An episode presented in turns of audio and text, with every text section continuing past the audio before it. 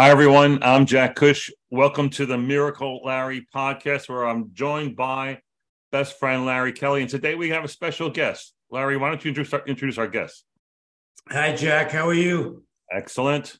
I'm excited about today, but I'm a little tired, as you well know. We had a very wild weekend. We had a very wild weekend, Jack. Don't tell the audience about. All right, go ahead. but I'm really excited about today. This uh, what we're, we're sort of copying from Jason Bateman's podcast. And we have surprise guests. And today we have uh, Jessica Montanaro. And uh, Jessica is, our podcast today is going to be, we, we take different angles on um, COVID. And this is all going to be about the nurses' experience. And uh, th- there's no one better to talk about the nurses than Jessica. Um, she's been doing it for a while. Um, um, she's, um, I, I, to tell you how long she's been a nurse, I don't know specifically other what I can repeat from newspaper articles, but I'll let her tell you that. But Jessica was my admitting nurse um, and uh, very influential in COVID, in nursing, and uh, uh, big with the union and nurses' rights and uh, and and what the nurses went through during COVID. And uh, so, Jessica, we're going to throw questions at you, and you just go. And but this is Jessica Montanaro. Hi. Jessica, we're delighted to have you here. I I met Jessica and had a relationship with Jessica over the phone just by calling the hospital when Larry was in there, and uh, and and she was a standout to talk to, and even now a greater standout to meet and know. So, Jessica, Larry and I in past episodes have talked about, um, you know, how we led up to COVID and whatnot. You know, the for me the um, the uh, you know it was like, oh no, moment when he's admitted. The oh oh my God, no, was when he was in the ICU, and you admitted him to the ICU. But before you admitted him to the ICU, what was going on in your life? You know, um, was life smooth and easy and nothing going on, or when did you know that COVID was happening? Um, eh, you mean in my personal life or in the medical world? Yeah, I mean your personal life and what you bring to work. I mean, uh, um, so you know, um, I Larry was our second COVID patient in the ICU. He was our second COVID, my first admission, uh, our second COVID patient. Um, but pr- just prior to that, obviously it was on the news and and we were all hearing about it. Um, it, it affected me a little differently because my parents were in Italy and Italy was shutting down. Um, and, uh, you know, I was on the phone with my parents. Uh, they were asking me, you know, they were staying out there for several months and they were asking me if they should come home uh, because Northern Italy at the time was shutting down. And uh, we made a collective decision as a family that they would come home and they they actually made one of the last flights back into JFK um, before they had to before they were quarantining people at an army base. So they were able to actually fly in and go home. And my mom recounts a story of when they were on the plane and she asked the stewardess or the flight attendant i'm sorry to say you know like where are we going? And she couldn't tell her until they landed. They weren't sure what they were going to do with these passengers on the plane from Italy. And so I, will tell you though, at that time, it still fe- felt very distant. It didn't feel like it was something that was going to um, become what it was for for us in America, in New York, in the medical healthcare world, or as a nurse. It, it just wasn't even um, probably conceivable because we've never seen anything like that. It felt like it was over there. So that's kind of what was up. It, it wasn't very urgent. Um, so I want to give the audience a a glimpse into your life. First off, you've been doing IC, you've been nursing how long? And ICU how long? Um, so I've been a nurse for 23 years. Um, I worked my way up through the chain of nursing, if you will. I, I've, I've worked every level of nursing um, and many jobs. uh, ICU has been, let's see, 12, at least 14, 15 years. I've been in the ICU. From my perspective, having worked in healthcare all my life and with nurses, love nurses, can't live without them. They make me look good. Um, but people who do intensive care nursing like you, you're like the Navy SEALs of nursing. you're you're, well, you're the real deal. I knew that's where I always wanted to be was an ICU nurse, right? So it's like if you can do that, you can do anything. Um, Absolutely. And, and specifically where Larry was admitted, where I worked, uh, I'm allowed to mention, yes, yes. or no? Yep. Yeah. Uh, um, uh, Mount Sinai Morningside. In that particular ICU, what I loved about it was that we were a medical, surgical, trauma, mm. neuro trauma ICU, whereas a lot of hospitals have those ICUs broken up into um, separate units, right? Uh, we did everything. So, so there, as a nurse, you were exposed to absolutely everything from a, a bad train trauma to just a medical septic patient um, to head trauma. So, so there was a lot that uh, experience I think that nurses get over there, but it's the best. I mean, I couldn't imagine doing anything else. So, you know, uh, like in the picture I want to paint is someone walks into your ICU first week of March. Um, what do you see? You see a central nurses station, a lot of busy people. Everyone's in scrubs and, and stethoscopes. There are these uh, glass enclosed units that are uh, for isolation and care, and and it's all serious. Uh, and there's this control. It's it's a really it's high tech. It's busy, but it's very controlled. There seems to be some order to it.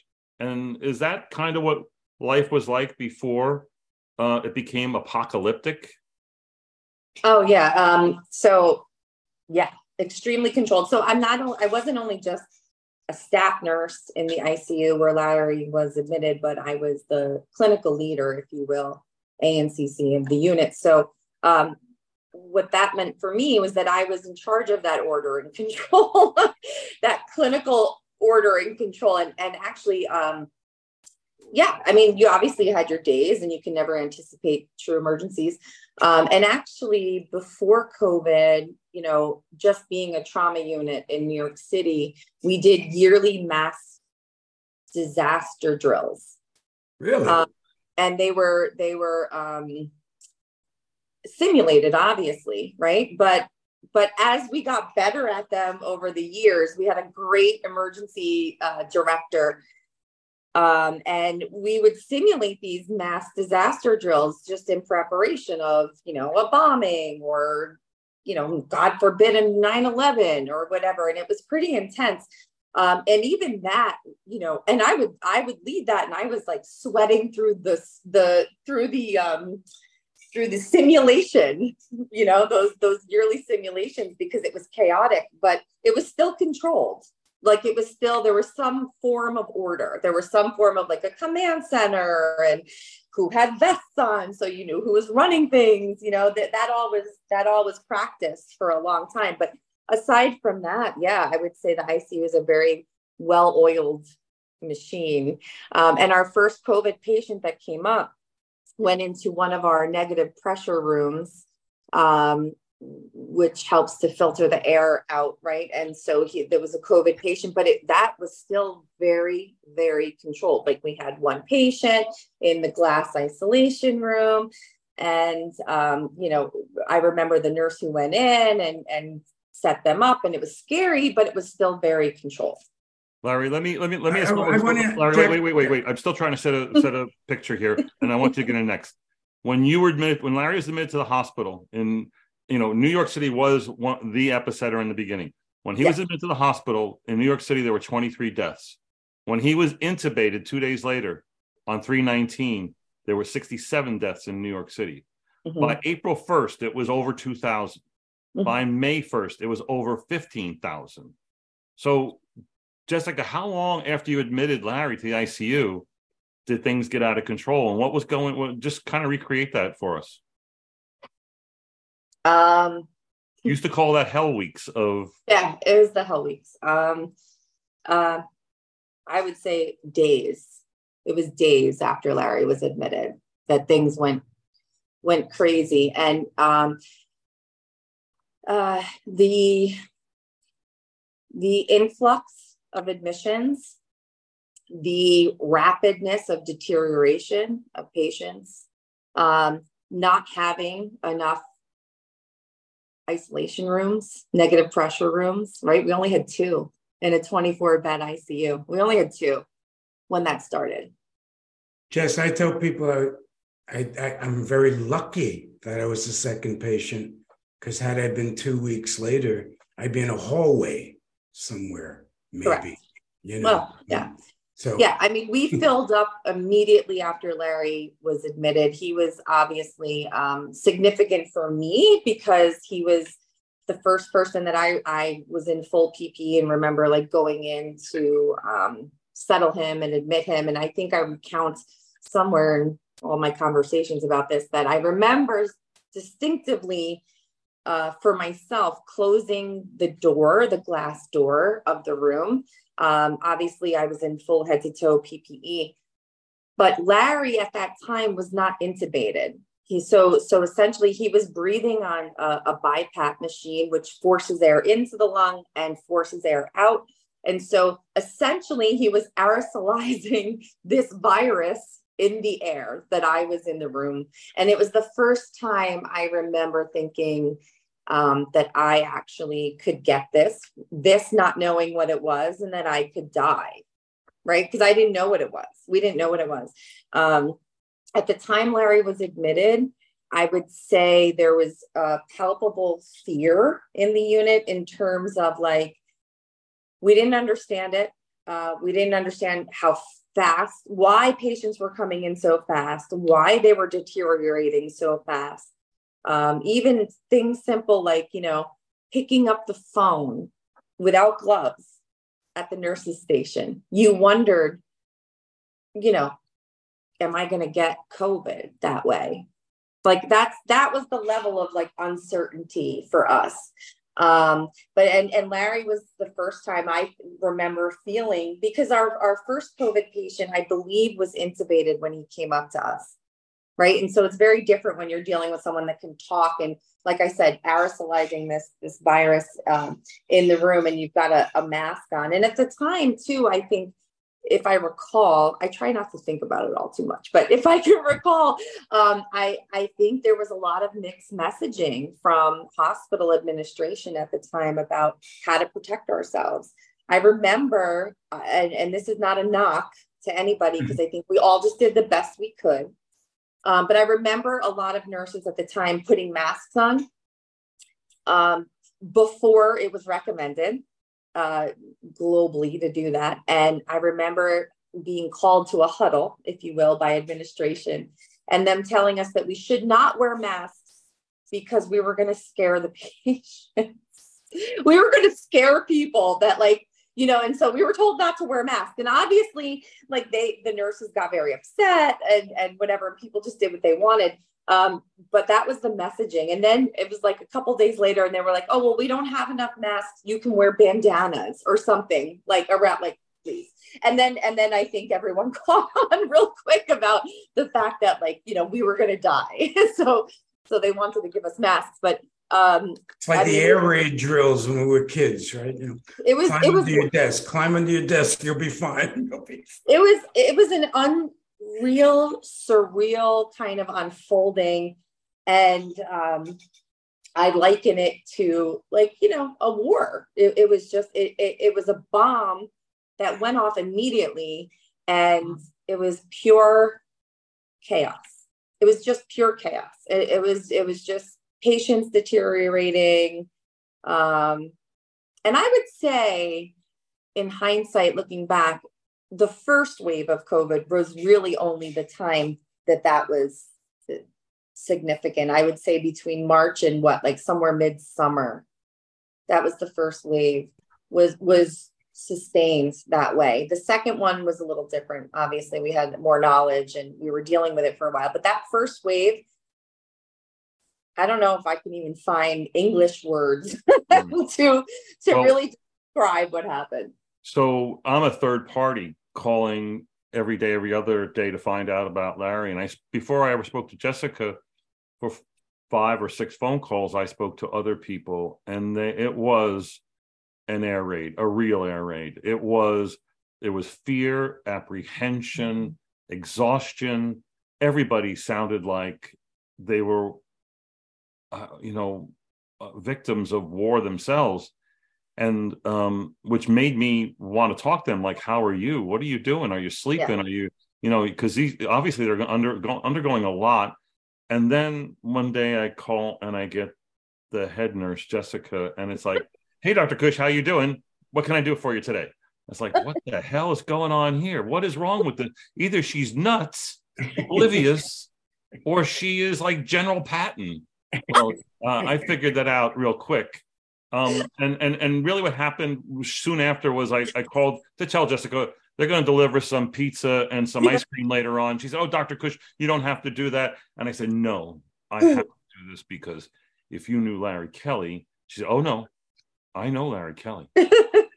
I admitted him. so you admitted him, and there was a conversation. And all I know of the conversation is that you described him as being fit and tan. Oh God, this is going to come back to haunt me the rest of my, my age. Yeah, well, yeah, yeah. for you. Tell me what All right, I was very emotional at the time. Okay. right. So I want to hear each of your versions of what that give me a minute on that, what that conversation was when you were admitting. Oh Jesus! I mean, God, sweet Jesus, nobody lets me live this down. Okay, so. All right, can I put this in context because Larry likes to take it out of context. Okay. Here's why I said that, and and actually, I'm going to tell you a little story behind it. Um, so Larry comes in, and I think Larry, you just came back from Florida on from a vacation. So you were tan. um, I will say fit for your age. and I think that's how I described you. Let me clarify. Um, you did not appear to be somebody that was morbidly obese, that had a lot of comorbidities. Whether you did or not, I didn't know, versus, you know, things like maybe diabetes or some other medical. I'm just saying, from visual, right? You came in and you looked you you looked healthy, right? And um, I think why incredibly that incredibly sexy. Okay, that was not in the chart. Not in the chart. not in the chart. Um, however, chart.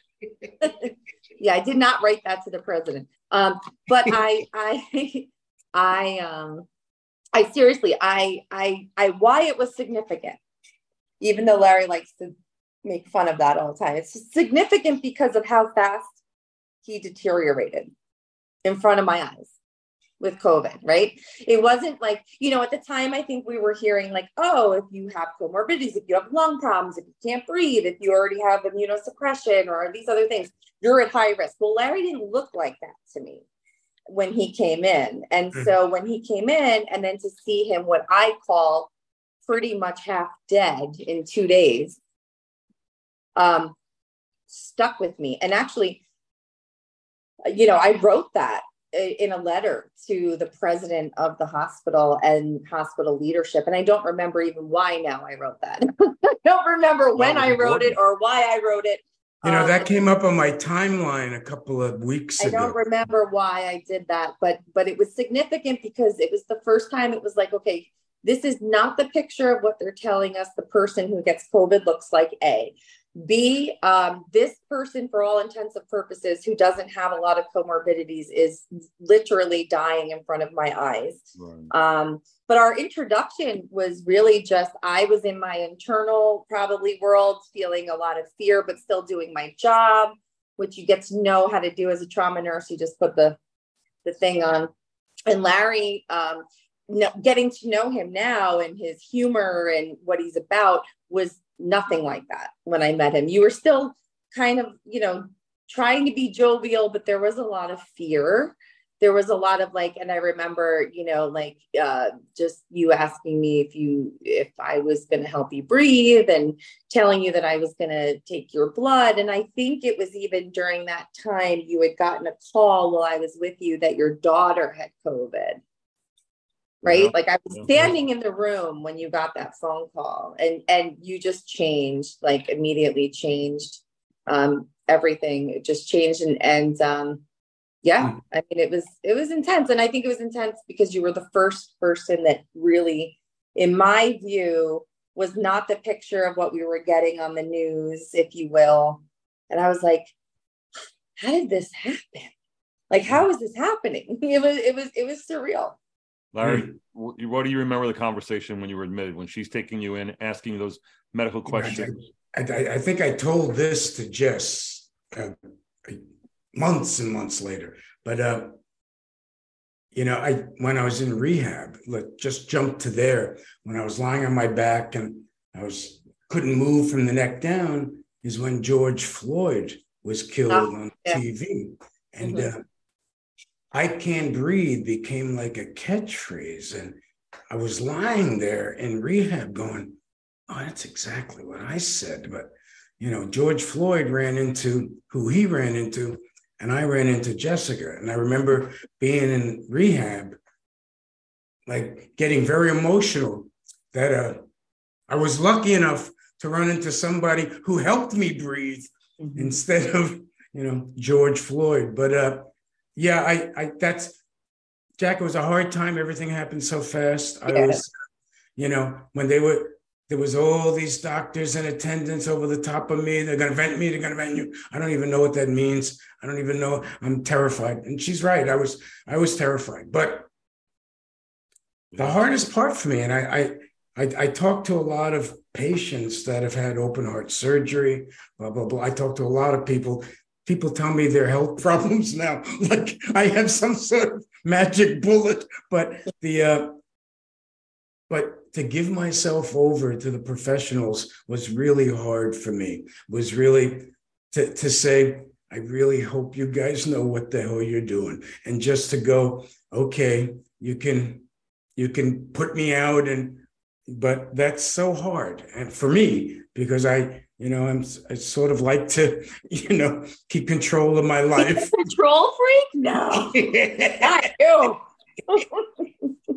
so jessica you took him in. He went on BiPAP. You left. Would you say he was stable or unstable at that moment? Yeah, um, he was sick. Obviously, uh, prior to me leaving, he required BiPAP. And for people that don't understand what that is, we'll just call it like an uh, an external kind of um, intubation, if you will. It, it, it's supporting your breathing. It's the last line, if you will, before you get an airway put down your tube. So he was he was struggling to breathe, and he required that. Uh, I if I recall, um, I I feel like the hemodynamics were stable, mm-hmm. um, but but there was some labored accessory muscle breathing um, that was concerning enough. Um, so he's working hard at breathing. You go home. You're off for two. You come back two days later. What well, I remember prior to me leaving, and again, you have to remember that I never had one specific patient because I was running the clinical side of the ICU. So if there were 24 rooms, I was in 24 rooms. Mm-hmm. I was in 24 rooms, right? And so I was making my rounds before I was leaving, and he had glass doors. And I remember going in, no, I'm sorry, I didn't go in. I, I stood outside the room and I gave him like a thumbs up, like you okay? He had your phone. He had his phone, which you can't talk on the phone when you're on BiPAP. Okay. But whatever. He had his phone and he was in the room and he was settled at that point. Yes. And I went home. I was off for two days, which I'll just give you, um, you know, I, I don't I don't remember now if it was just right before. I want to say maybe right after that when I had two days off I was in every single day for at least six, seven days straight. Like I was going in on my days off. Um, I didn't have a lot of time off after that, but but yeah, I went home and I came back. And I, as a charge nurse, you get report on the whole floor. So I got report. You know, you walk around to every room, and I got report. And I was stunned, to say the least, when I came back to see the condition that Larry was in. I, I was speechless. Yeah. And it was probably at that time that I was like, I, I think, well, I don't think I remember. I know saying to myself, like, I can't curse on this podcast, right? So I'll be careful. Um, what is COVID? What yeah. is this? What what is this? Because he looked like, you know, one of my patients who had been septic for four weeks, who we couldn't, you know, I mean, sepsis is obviously lethal, right? And but but usually it's like you you watch the it's not this fast.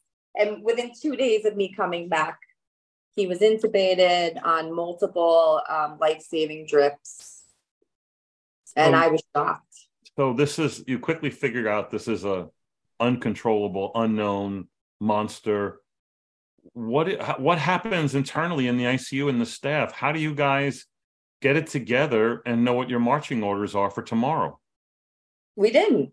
We didn't. And and and I'm I'm glad I told you about our mass casualty drills because I would say to people that would listen, whoever was listening at the time, that this was, you know, with a mass casualty incident, right? Or when you get you're preparing for something um, like that in the hospital, it ends.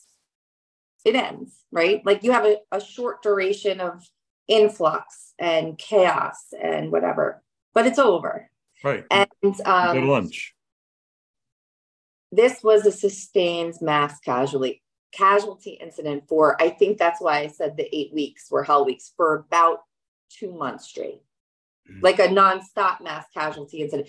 And, and by that I mean the number of admissions, the number of admissions that were deteriorating so quickly. And i'm talking ages between 40 and up not not not your just your comorbidity elderly patients. It was 40 year olds no comorbidities just unexplainable. We didn't have any rhyme or reason why room a wasn't surviving and room B was. We couldn't figure that out. We didn't know. It was just, it was mayhem. And at the time, um, we were simultaneously, aside from from what we were doing, the hospital was trying to figure out how do I get supplies in.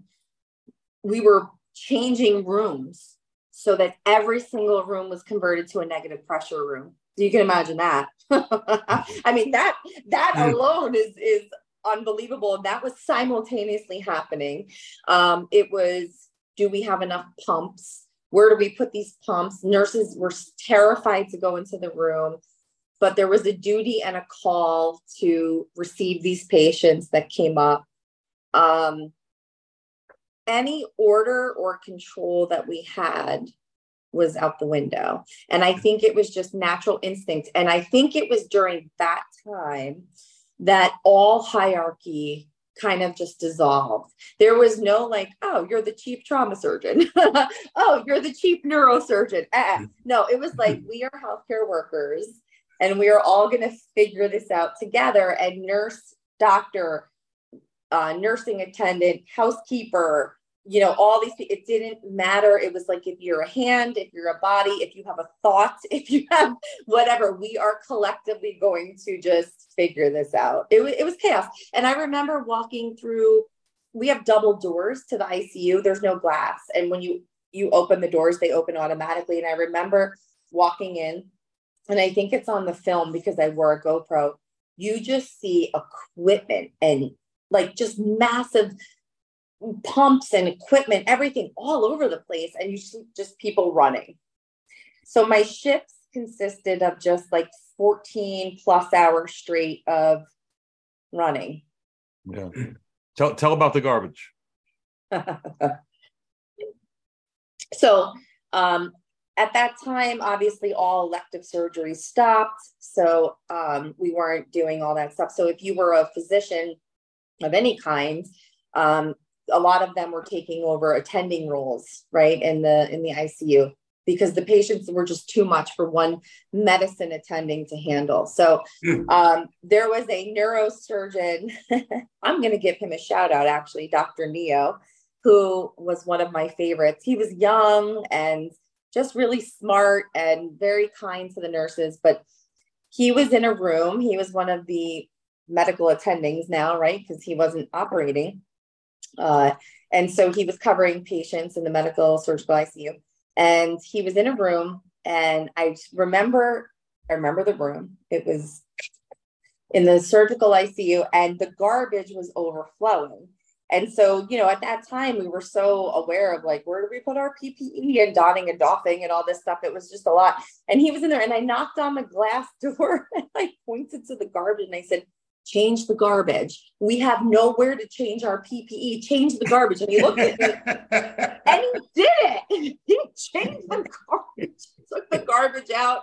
He put the new bag in, you know, um, without question, he did it. And like that, that's the kind of level of hierarchy breakdown there was. Um, you know, and he he knew how significant that was for us because we had to go in the room and like have somewhere to put this PPE but he um, he changed the garbage. This you know great neurosurgeon that he was. So you know, I always said just that uh, you know my, through my whole experience, I, my my respect for nurses and even people under you, yeah. the aides that attended me.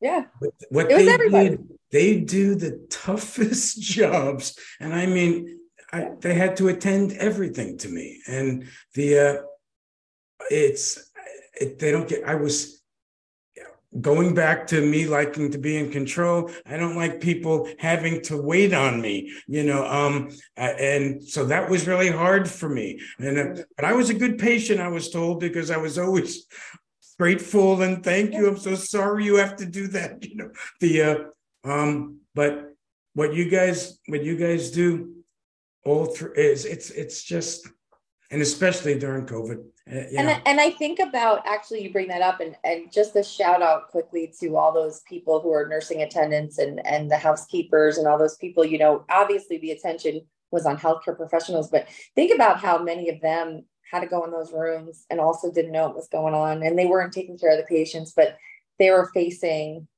every fear that we were facing and um, and they did it you know we all it was a team it was just a team it was a team across the board there wasn't nurse doctor aide housekeeper it was just we were there to fight and and look some nurses were terrified and and didn't want to do it and couldn't do it and, and i don't judge that mm-hmm. i mean there were other mm-hmm. some of them had medical conditions or i have friends at the time who are my very very close nurse friends who i'm still friends with today I, I won't tell you the name of our group on text message but they know who they are. And you and um and and they had brand new babies. They were breastfeeding in the hospital and going home to an infant and coming in every day and facing this and freaking out. I mean, we would fight over, you know, it's funny. I'll, I'll tell this one story quickly. Can I say her name? Yes. I mean, she oh, wouldn't first, first name, first name, first name, first name. Yeah. All right. So so so we have a there's about seven of us. We're in this um, group called the bitches. Okay. It's it's it's all nurses. It's all ICU nurses. And they're running the hospital. Don't you worry. yeah. And we and we but wait a minute. We we started this group. It saved my life during COVID because it was in this group that we were able to vent and cry and um, be sad and be angry about what was happening and all this stuff and, and everybody was super supportive. Um, and there were two nurses in that group i think that had left our icu but still part of our group who weren't living what we were living but um, julia you know they she she organized how to get us ppe and raised like thousands of dollars for a food fund and an uber fund for all the nurses in the icu like this was happening behind the mm. scenes you know like that was my group and we're still very very very close. And so we were it was like a venting session and and those of us living it were were horrified and those of us them who were not but trying to support us were amazing and that's how they helped. And so jenna had just had a baby and she was breastfeeding her and beth. They were two nurses who just had babies and i remember because i was the clinical leader i like to say that of the unit um, she was pissed off because the gowns they had changed the gowns at that time. And not on purpose. I think the supply was just out right? And they were really like permeable if you will. They weren't like our other gowns. And she was scared. And she was and and it translated into anger mm. at me. Like she started yelling at me in the hallway about the gown quality, right? The, the the PPE. And and I was like yelling back, going like, I don't control this. Like, I can't help this. And I remember Dr. Wedderburn, who you know, who did your surgery, uh, kind of got in the middle of the two of us and and and you know i said here you deal with her because she's yelling at me and i have no control and he did um, but it was that kind of like intense environment that it was like, I don't know who to yell at. This is unacceptable. I'm scared. This is not enough. And like you just yelled at anyone that was around you. And I, I, I often say during that time, there was no filter, there was no professional filter anymore. Like, you know, if you're in a professional setting, it's like, gone are the 1950s, 60s, 70s. Okay, doctor, would you like to sit down? Like, no, we never did that. But I'm saying, like, you know, gone are the days of we're like, oh, can you get this blood or do you have time? It was like, dude, change the garbage, give me the drip, hurry up. Like everyone was yelling at each other and you didn't take it personal. Jess, when you you earlier you you made the analogy of uh being in war. And I, I, I say constantly that uh, a global pandemic is exactly what what you talk about. We've seen so many movies, and we've talked to so many Vietnam vets who, who have a hard time talking about what they went through. That you needed that support group. It's like vets getting together with other vets and Correct. having a drink. Yeah. Amity Hall was your gathering place. Yes, it was. Amity Hall was your gathering. Yeah, the and PTOH. And, and, yeah. You know, the uh, it and I understand it too because it's I, why Jack and I are doing this podcast is, you know, Miracle Larry has a story, but everybody does. And COVID, I think the way to get through what we went through is to talk about it, is to talk it out and just it's and true. A, but I I find that um you're not wrong, but I find that you can't talk about it with people unless they understand what it was. It's very hard to explain to somebody who doesn't understand absolutely what it was like. And so so that's why I think our bitches group ICU nurses is still intact. And and ironically, we all left the ICU. Not not mm-hmm, mm-hmm. ICU, but we all left that ICU. We've all done different things. I'm still in the ICU, and uh, a couple of them are, but and some for better, doing awesome things, CRNAs, whatever. But we're still together, and I mm-hmm. think it's because, and and actually, I'll say during the second wave, I'm jumping ahead a little bit.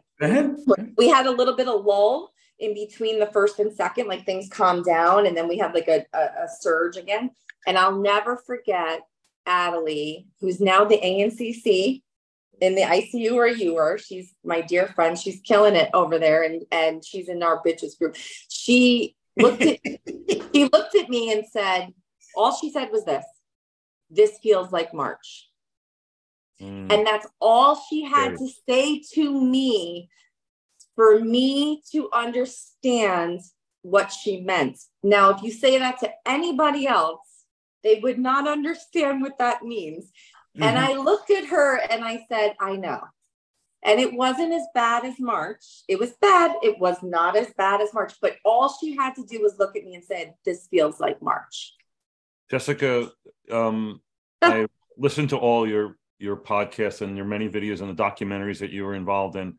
They're wildly inspirational and to so always a treat to talk to you. But the one thing I got from those was your line of of calm through chaos.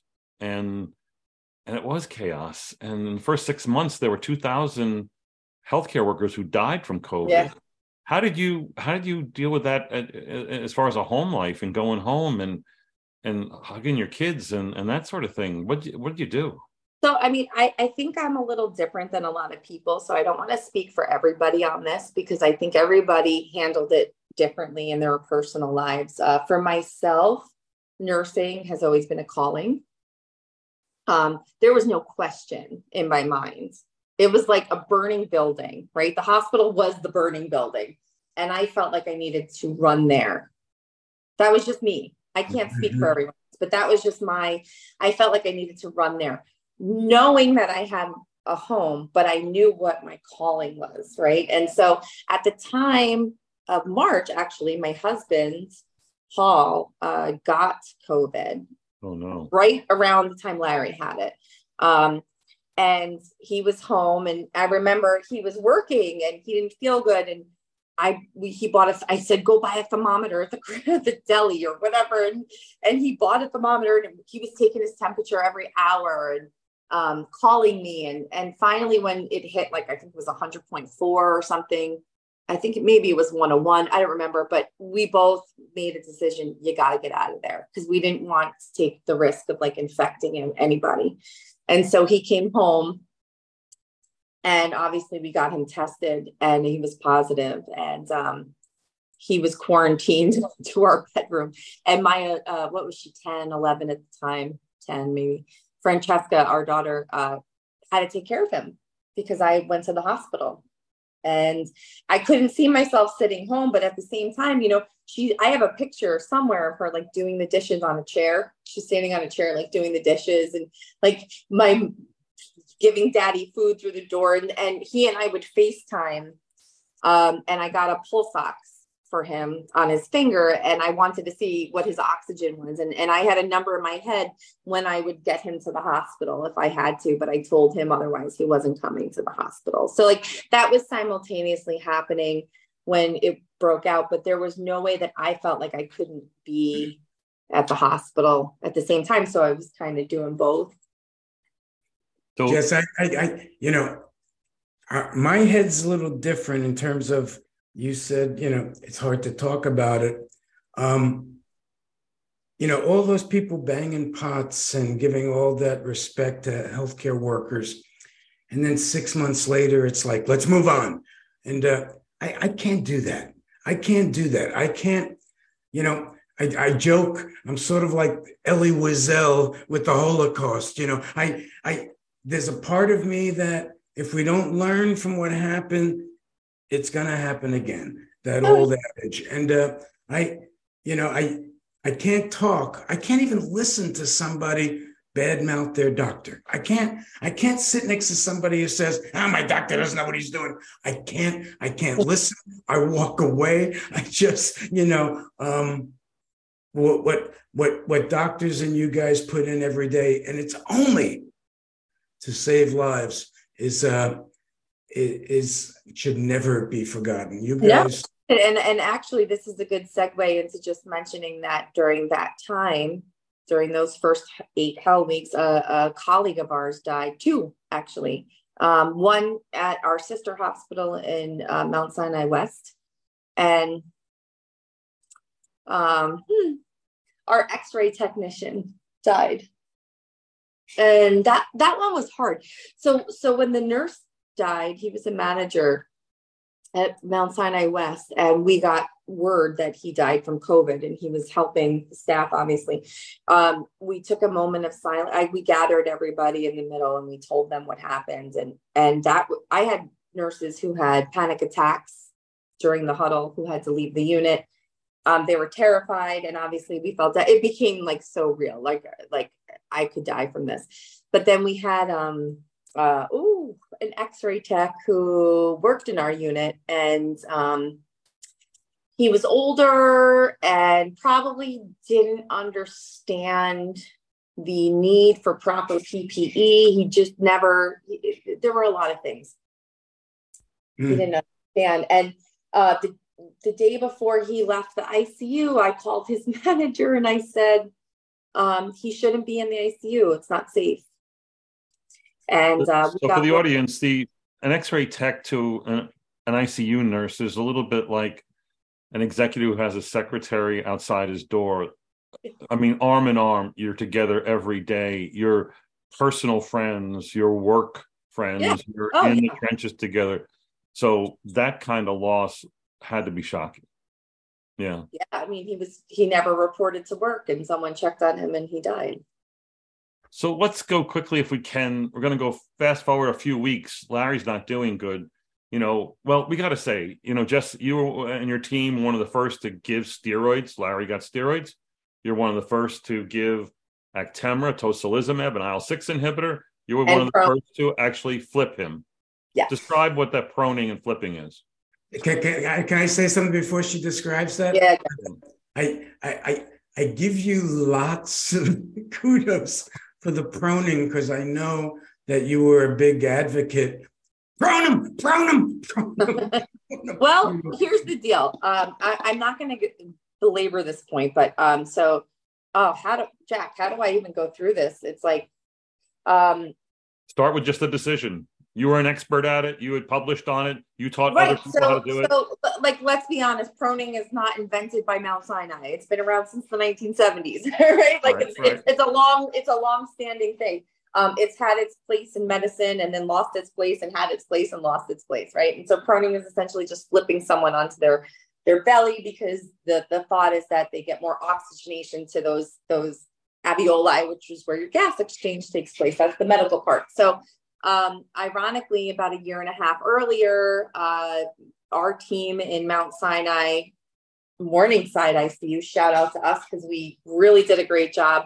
We did simulation and we developed this whole policy, and it was published, and it was it was um, international nursing magazine, and it was it was a national talk, and and our team did a wonderful job creating a policy around how to prone critically ill patients. And we're talking about patients that are not stable, have airways, are hemodynamically not stable. There's a lot that can go wrong. So there's a lot into it. And um, oh, I want to tell a story, but it's so inappropriate, so I'm not going to do that. Um, so, um, so Self editing. That's okay. I'm sorry. I have a little bit of Larry Kelly in me. Is it so, about me? No, no, no. Okay, no. good. So, I was so, going to say, go ahead. No, no, no, no. Um, I, I digress. So anyway, uh, so Larry, the the day I came back, I'll never forget this. So he had the. There's certain reasons why you flip a patient, right? Poor oxygenation. Uh, we can't ventilate or oxygenate them. We're doing everything we can. We, we're out of moves, essentially, right? You have an airway already. What are we going to do? And I remember sitting with Dr. Gopal. He was an ICU attending. Uh, Dr. Mohanraj, who everyone knows, an ICU attending. Dr. Shapiro, who was our medical director. And sitting in like a little huddle, and I was the nurse, and we were sitting there together talking about what we were going to do with Larry because he was on like I think um, 90, 80, 100% of oxygen already on the on a ventilator, and and his blood gases weren't good, and we didn't know what to do and but he didn't meet all the criteria i think at the time to prone somebody because we were still going off different we didn't know what covid was there was no criteria for covid so we were going off different criteria and we decided at that moment not to prone him. We had a we had a, like a little huddle about should we do it? Shouldn't we do it? Should we do it? Should like it was all discussion. We didn't do it. And then i think you got worse. And i went home and when i came back you were actually proned you were flipped on your belly. And um and, and that saved a lot of people's lives in the ICU and I'm just really proud of our team uh, because we were ahead of the curve uh, we were prepared to do this intervention um, because we had practiced it we had worked on it we had a policy and in fact we were like you know the sounding board for a lot of um, people across the country as a result i was getting calls mm-hmm. from Colorado, California, Florida, nurses calling me saying, teach me how to prone mm. quickly over the phone. And I was walking them through how to do this on the phone uh, because they had never done prone. And, and to people who are in medicine, I hate this because they disregard proning like, ah, it's no big deal. Like ORs, they do it all the time. Yeah, but that patient's hemodynamically freaking stable. I'm talking about a patient who's about to die mm. or morbidly obese on multiple hemodynamic drips with an airway, and we're trying to flip them. Right. And so with lines and whatever. And so it just, it, it was pretty amazing. But we quickly adapted that uh, process. And I think it saved a lot of people. Uh, believe it or Jack, not. let me just, I, I there's always a need in me to uh because we talk about very difficult and painful stuff to you know i i do believe a part of my survival is my sense of humor and the way i see the world but i just have to jump to when i went back to visit that day which to this day is still one of the most emotional days of my yeah. life but dr jennifer fung when she said to mr kelly she goes up i was part of your proning team can I ask you a question? I said, Sure. She goes, what's the significance of your tattoos on your back? Just I'll never forget that was the question she wanted to ask. She said they knew they had meaning. She knew they had meaning. She just wanted to. Jessica, you saw the tattoos. What's the tattoos on his back? It's poker cards. Right? and I thought, and that's when I was like, oh, this guy's cool, you know. And I, I remember that. Yeah, he, had, he has poker cards on his back. so this par- this podcast is called the Miracle. It's this could be this could be called the Lucky Larry podcast because luck is when preparation meets opportunity. That's Jessica. Jack, remind me when we're off video to tell you the story I want to tell that I can't tell on here. All right, all right. yes, yes, you have to come back. Please, you have to come back because I know no, we, we got to end with one, just one more. One, no, no, we'll, we'll, we'll, we can end at this point. Uh, well, we'll come back in the next episode and we'll talk about reunions and yeah. how these guys get together after mm-hmm. Larry wakes up and walks out of the hospital. So, but Larry, we just had a reunion. You just got 50 year reunion. You, what was that like meeting all your classmates? And there were hundreds of them, each of whom knew your story and were moved by it back then. What was it like to meet them now this weekend? Hey, Jack, it was, a, it, it, was my whole life at certain points is very surreal. Um, that I'm, I'm, I'm still not totally convinced I'm not dead. Um, I, you know, this, I, I always have that big question mark because it, it, the, it was weird, Jack. I, the love that was shown was just, uh, it was overwhelming. And, uh, you know, I, you know, I, it, it, it's almost like I teased Jan, who wrote the article for the Times, that I'm the only person I know who has read their obituary who's still alive, and uh, and all the things people wrote about me on on um, Facebook and other venues, and uh, but because they all thought I was dead. so they all said good stuff, you know. So I, I read this stuff and they were lying. I was like, oh my god, no. we're selective. But but selective. going going back to the people that have known me since like you, Jack, since kindergarten. Um, it it's Jess, you know, it's beyond words. It's beyond words. It's uh, um, that it it was it was. We'll, we'll we'll talk about it again when I can put it in words. I didn't expect this question yeah. at the end of this. You know, this there's a lot of thoughts that are running around my head all, right. the time, and uh, I, I just want to say one light note. Jess earlier talked about early times of COVID, grabbing the phone and not knowing if you were going to get it from the phone. Well, when I was conscious and and at the third spot before I went into rehab, I was sent downtown. I was shipped around. You know, I was sent downtown to this new unit, and uh, yeah, I had lost my Movado watch, my wallet with all my credit cards, my my my diamond earring, my my uh, everything, my cell phone, and all my clothes. And I you thought, sound like a gigolo, but go ahead. I I. I I thought I thought that son of a bitch Jessica stole my she she stole my stuff. She stole my stuff. She didn't I think said, you were gonna I live. Said, I, I found out later I was so early. Yeah. They burned it all. Oh really? I didn't even yeah. know that. Yeah. They burned it all. The stuff Get that was the hell out of here! I didn't even because they that. didn't know how it spread. I was Holy early. They didn't know how it spread. I didn't so know everybody's, that. Everybody's belongings that yeah. came in. I'm thinking those nurses. They got my Movado watch. They got my cell phone. You were a gigolo. well, indescribable is our guest, Jessica Montanaro. Jessica, thank you for taking the time um, and recanting uh, this great history together. So, will you come back? Maybe. Okay. Maybe. yeah. We have to talk to her agent. All right, we're going to. yeah, you can do that. Bye. Bye, everyone. Bye, Jess. Love Bye. you. Love you.